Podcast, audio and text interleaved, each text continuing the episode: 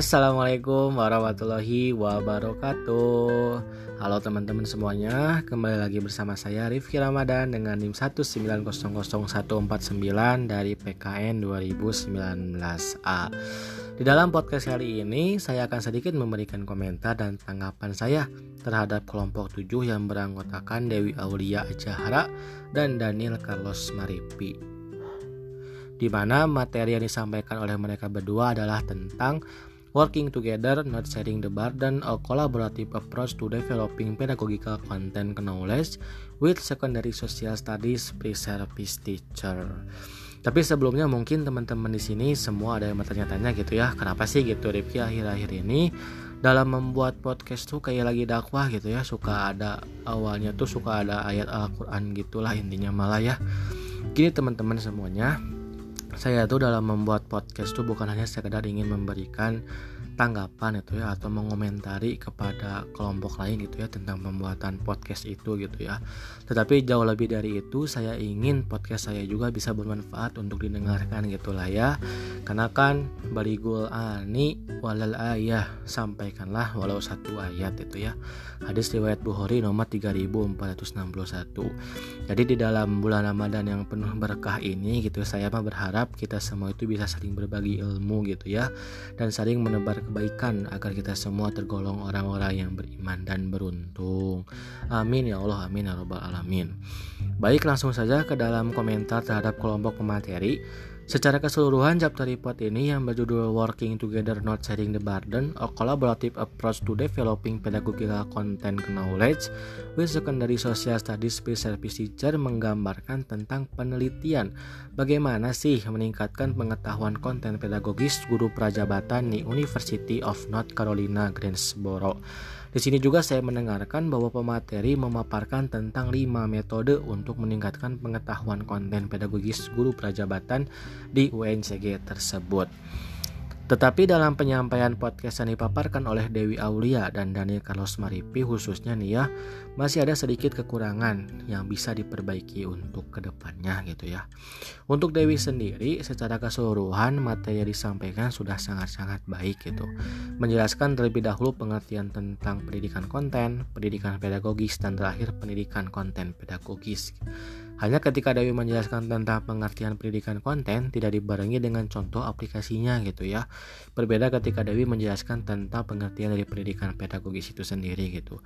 Saya sebagai pendengar merasa kurang paham pas bagian itunya saja sih ya.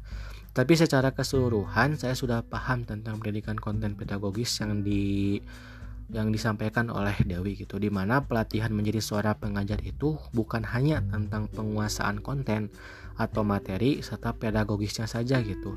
Tetapi hal terpenting lainnya adalah tentang melatih sikap, nilai, dan moral dari seorang pengajar itu sendiri. Karena kita sebagai seorang pengajar nanti merupakan contoh dan panutan bagi para siswanya gitu. Nah, seharusnya Dewi itu lebih menjelaskan dengan bahasa yang mudah dipahami gitu ya. Tetapi overall sudah sangat baik dan saya sangat mengapresiasi itu semuanya.